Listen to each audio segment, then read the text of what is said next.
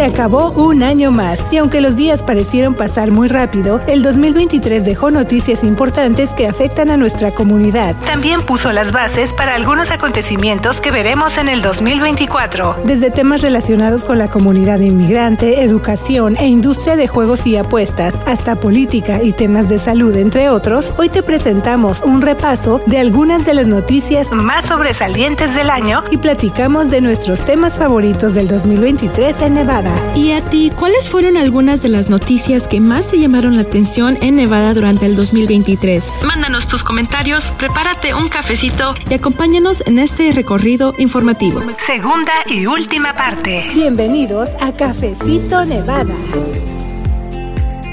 Bienvenidos a la segunda parte del repaso de noticias destacadas del 2023 en Nevada. Les saluda la reportera Luz Gray con el sitio de noticias en internet de Nevada Independent en español. Y bueno, de antemano le damos las gracias por su confianza y su apoyo, ya que con el programa de hoy estamos llegando al episodio 300 de la versión podcast de Cafecito Nevada. Este es un logro importante para usted, para nuestra comunidad, porque el podcast ha estado vigente de manera gratuita por casi ya siete años. Así que recuerde que está disponible en nuestro portal de noticias de Nevada Independent en español y en las principales plataformas. Y bueno, en este resumen del 2023, hoy también me acompañan mis colegas Michelle Rindels y Janelle Calderón. ¿Cómo están? Hola, muy bien. Soy Michelle Rindels, una editora con The Nevada Independent en español. Hola Luz, muy buenos días. Yo soy Janelle Calderón, una reportera. Así es, pero bueno, ya entrando en detalles en esta segunda parte del repaso del 2023 en Nevada, también vimos noticias relacionadas con la comunidad trabajadora e inmigrante, Michelle. Así es, una de esas noticias de 2023 está relacionada con los vendedores ambulantes de comida, ya que el gobernador Joe Lombardo firmó como ley la llamada iniciativa SB 92 para hacer legítima la venta ambulante de alimentos,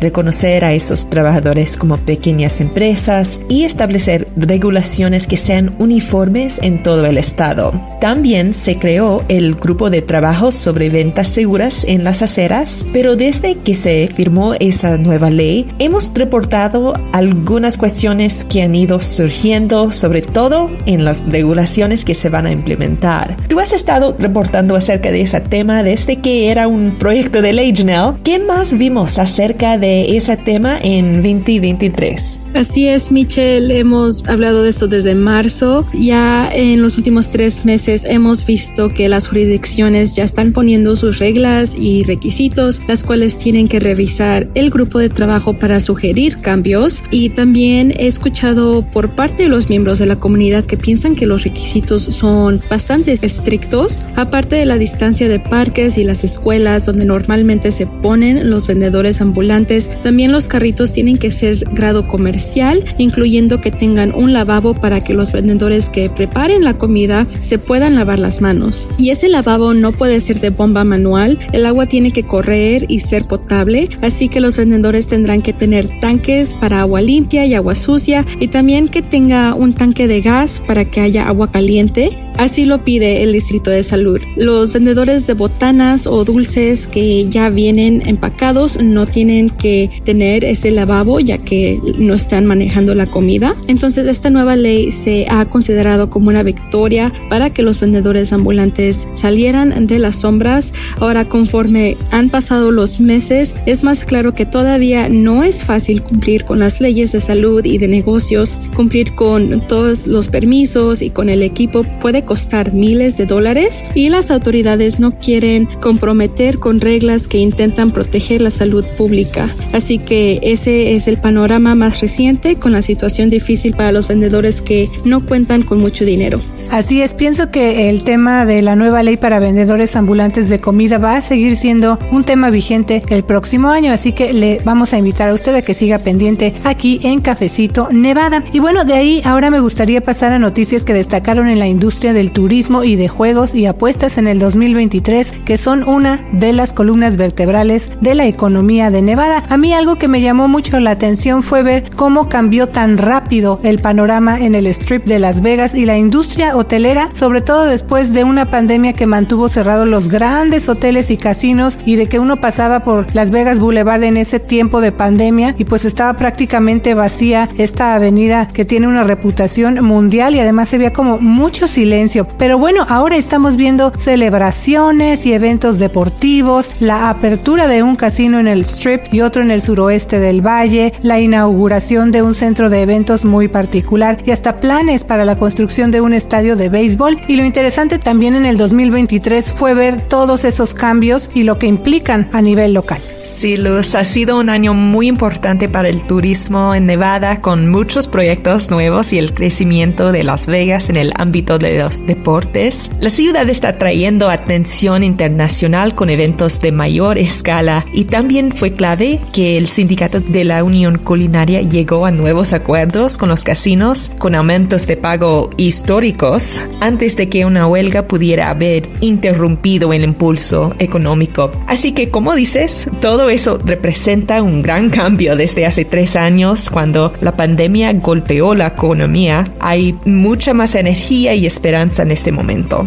Así es, y sin duda uno de los eventos que cambió el panorama de la ciudad fue la carrera de autos del primer Gran Premio Fórmula 1 de Las Vegas, que vino acompañada de diferentes perspectivas, desde quejas y cuestionamientos por el tráfico que ocasionaron las construcciones de estructuras, o fanáticos que se molestaron porque las primeras prácticas se retrasaron, hasta transportación para empleados de la zona hotelera y alrededores, boletos muy caros, o también el beneficio para la economía local. Así es, Luz. De hecho, yo a, mí me tocó ir al strip un par de veces. Unas semanas antes de la carrera hablé con unos turistas en el strip y me comentaron que el tráfico y las gradas sí les molestaba un poco. Especialmente me comentaron que las gradas enfrente de las fuentes del Velayo y al no poder ver el show de las fuentes los decepcionó un poco. Pero la semana de la carrera también fui al strip y habían muchos visitantes emocionados y disfrutando de Las Vegas.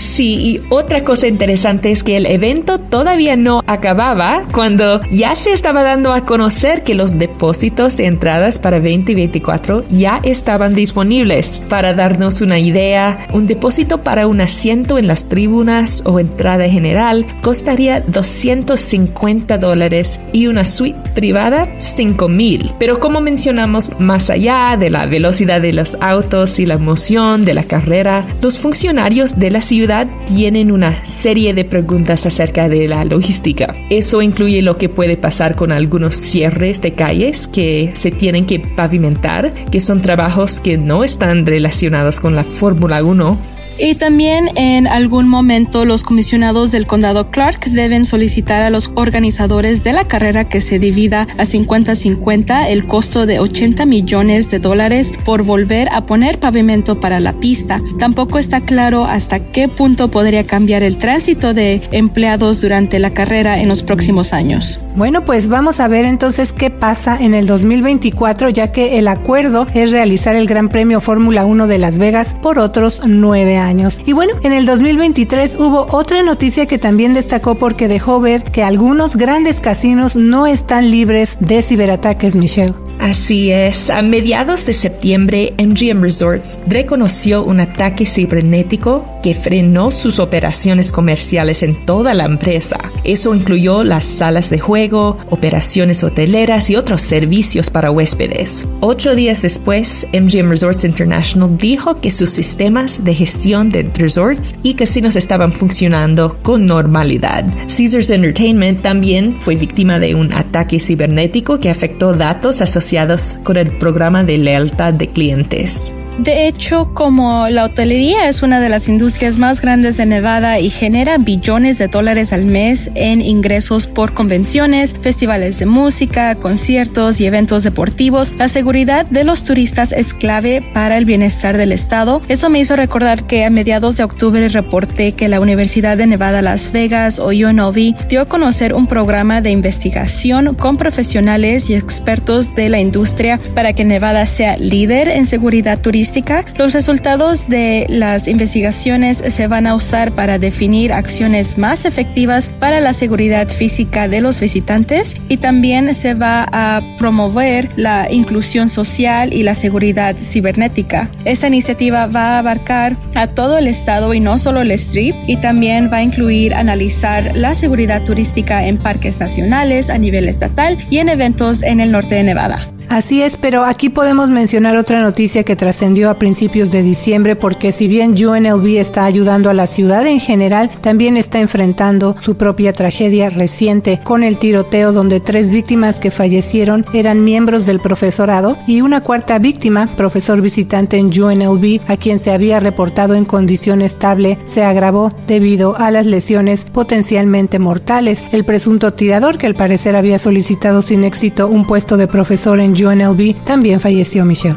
Así es, la comunidad recuerda a los integrantes del profesorado del UNLV que fallecieron. Sus nombres son Cha John Jerry Chang, de 64 años, profesor de Sistemas de Información Gerencial en la Escuela de Negocios de la Universidad, y Patricia Navarro Vélez, de 39 años, profesora asistente de contabilidad. Así es, Chang se incorporó a UNLV como profesor adjunto en el 2001 y luego obtuvo el cargo de profesor en el 2007. En el caso de Navarro Vélez, su investigación se enfocó en garantías de ciberseguridad, fallas de control interno y análisis de datos. Y la otra integrante del profesorado que falleció es Naoko Takemaru, de 69 años. Ella era una profesora asociada de estudios japoneses. Takemaru enseñó todos los niveles de idioma, gramática y cultura japonesa y supervisó todo el programa de estudios japoneses en la universidad. Este desde luego es un tema significativo para la comunidad y vamos a seguir informando cómo va a seguir adelante UNLV y qué cambios va a hacer para evitar que este tipo de situaciones vuelvan a suceder. Y bueno, Luz, hace rato mencionaste cómo ha estado cambiando el panorama en la zona hotelera de Las Vegas. Eso nos lleva a otra noticia que destacó en el 2023, la construcción de un nuevo estadio de béisbol para los Atléticos de Oakland en Las Vegas. Así es, eso no sin antes haber enfrentado cuestionamientos en la sesión legislativa estatal del 2023 que también tuvo lugar en este año que ya terminó, críticas de por qué el equipo declinó quedarse en Oakland y tener un estadio con vista al mar, los 380 millones en financiamiento público y la demolición del hotel y casino Tropicana que se ubica en el Strip, eso entre otros cuestionamientos. A mediados de noviembre, los propietarios de las grandes ligas de béisbol aprobaron por unanimidad la reubicación de los Atléticos en Las Vegas, en ese estadio que representa una inversión de 1.5 billones de dólares en el Strip. Eso permite que el equipo empiece entonces este proceso ya para construir el estadio que se inauguraría en el 2028. El Tropicana entonces se tendría que cerrar y demoler a fines del próximo año y la construcción del estadio que va a tener 33 mil asientos debe comenzar en abril del 2025. Hay que recordar que legisladores de Nevada aprobaron una iniciativa que se llama SB1 que comprometió hasta 300 millones en financiamiento público para el estadio a través de créditos fiscales y bonos emitidos por el condado Clark y después el gobernador Joe Lombardo entonces firmó ese proyecto como ley, pero como mencionamos desde un principio ha habido cuestionamientos, incluyendo costos, la ubicación, si esto va a generar más tráfico todavía en el strip y sus alrededores, o qué tanto se van a involucrar los atléticos en proyectos para la comunidad, entre otros. Hay muchos cuestionamientos todavía, Michelle. Sí, Luz, y también hay preguntas acerca de los fondos públicos para el proyecto. Un sindicato de maestros está tratando de retirar esos fondos a través de un voto estatal, diciendo que las escuelas necesitan más los fondos. Todavía no hay certeza si el sindicato puede conseguir el apoyo necesario para que eso suceda. Un juez recientemente falló en contra de la medida, así que vamos a seguir pendientes. Las noticias de la industria hotelera estuvieron muy presentes en el 2000 2023. Además de algunas que ya mencionamos en este repaso, también vimos nuevos proyectos, incluyendo el Hotel y Casino Durango, que abrió sus puertas este 5 de diciembre en el área suroeste de Las Vegas. Así es, el Casino Durango tiene una inversión de 780 millones, cuenta con más de 200 habitaciones, poco más de 2.000 máquinas tragamonedas, área de comida, espacio para convenciones y un área de piscina. Otro hotel y casino que también abrió sus puertas en diciembre fue el Fountain Blue Las Vegas, que se ubica en el Strip, tiene poco más de 3.500 habitaciones y contrató a casi 7.000 empleados. Así es, ese fue un proyecto que se retomó después de 12 años debido a problemas financieros. El edificio estuvo vacío hasta que se aseguró el financiamiento en diciembre. Y en el 2023 también llegó un nuevo centro de entretenimiento que cambió completamente el panorama cercano al área hotelera la esfera. Así es, la esfera se trata de una estructura que uno inevitablemente voltea a ver porque tiene unas dimensiones gigantescas y también tiene pantallas espectaculares. La esfera abrió sus puertas el 29 de septiembre con el primero de los 25 espectáculos de la banda de rock YouTube. Tiene 17.500 butacas permanentes y su construcción empezó en el 2018. Y bueno, para darnos una mejor idea o una referencia, por ejemplo, el estadio Allegiant y el plan de estadio de los Atléticos de Oakland, la esfera se edificó sin financiamiento público. El costo final de esa construcción fue de poco más de 2 billones de dólares, convirtiéndose así en la atracción de entretenimiento más costosa del strip o franja de casinos, así que eso también lo vimos en el 2023. Pero bueno, vamos a seguir pendientes de qué pasa con ese proyecto tan ambicioso, porque otra parte de esa noticia en los últimos meses del 2023 es que la empresa Sphere Entertainment, que es propietaria de la esfera Las Vegas reportó una pérdida neta de 98.4 millones de dólares en su primer trimestre de operaciones. Silus, como mencionaste, en el 2023 vimos muchos cambios y eventos importantes en la industria hotelera y turística, pero también en ese año se empezaron las bases para otros acontecimientos que vamos a ver en el 2024. Por ejemplo, en el mundo de los deportes en el febrero de 2024, Las Vegas va a ser sede de Super Bowl 58 que se va a jugar en el Estadio Allegiant. Esa va a ser la primera vez que Las Vegas le da la bienvenida a ese evento tradicional de fútbol americano. Y en el 2023 también empezamos a ver movimientos en materia política y eso es porque el 2024 es un año de elecciones primarias para la presidencia con la elección general el 8 de noviembre. Este va a ser un tema importantísimo el próximo año, así como los que ya le hemos estado mencionando en esta segunda parte del repaso del 2023 en Nevada, y es que una elección primaria es cuando los votantes registrados seleccionan al candidato que en su opinión debería ser ese candidato para la presidencia de un partido político o para un cargo de elección popular en las elecciones generales. Las elecciones primarias también se utilizan para elegir a representantes o delegados que van a ir a las convenciones nacionales, así que entonces las elecciones primarias se llevan a cabo a nivel estatal y local tienen lugar antes de una elección general. Por supuesto que vamos a dedicar cafecitos a, entrar en más detalles para explicarle a usted cómo va eh, pues progresando este tema y otras cosas importantes que debemos tomar en cuenta, Michelle. Aquí en Nevada tenemos un sistema que se conoce como primario cerrado, donde solamente los miembros registrados del partido pueden participar en la selección de los candidatos de un partido.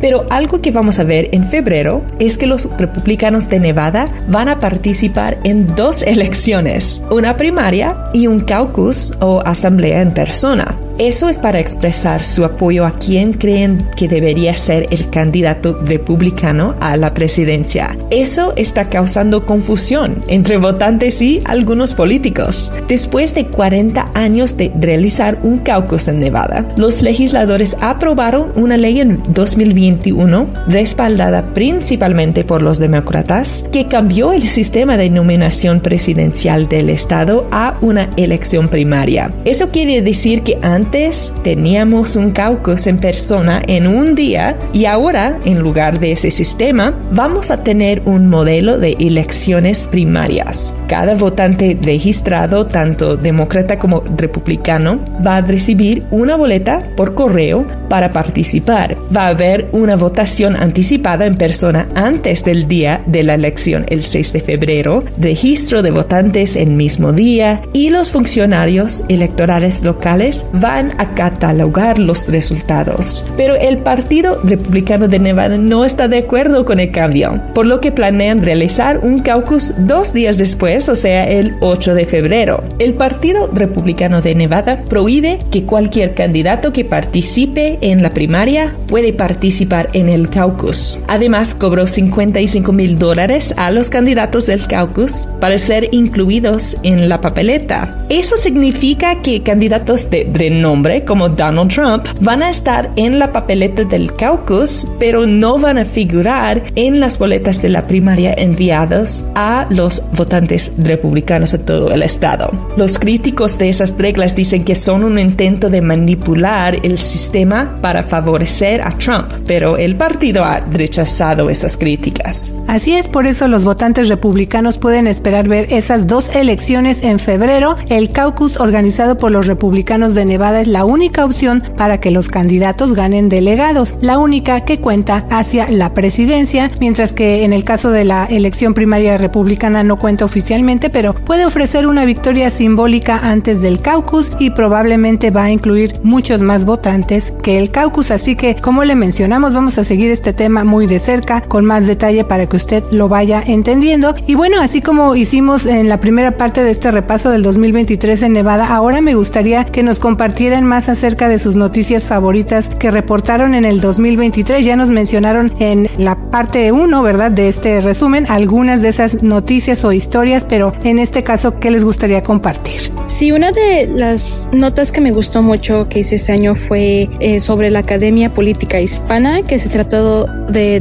temas como campañas y recaudación de fondos, elaboración de presupuesto, participación comunitaria y obtención de votos para candidatos hispanos. Tengan esas herramientas para luego postularse para esos asientos para que la gente vote para ellos. También me gustó mucho una nota que hice en colaboración más o menos con nuestro ex colega José Ruiz, que fue sobre un grupo local que intenta revivir el juego de pelota y tradiciones prehispánicas en Las Vegas. Y para mí ha sido un placer editar perfiles acerca de figuras importantes en el mundo político de Nevada y más allá. Uno que viene a la mente es una historia de la vida de la de Las Vegas, Carolyn Goodman, quien vino desde Nueva York hacia Las Vegas en las 60s y ha visto que la ciudad ha cambiado tanto en ese tiempo. Ella y su esposo han sido líderes de la ciudad para 25 años y ella va a salir de ese puesto en el próximo año. Y también recuerdo perfiles de nuevos legisladores escritos por Janelle y otros, incluyendo su trayectoria personal y también los nombres de sus mascotas. Y también me fascinan las historias que escriba Drosio acerca de maestros creativos y innovadores y también conductores de autobuses y en el ámbito escolar que están haciendo una diferencia cada día.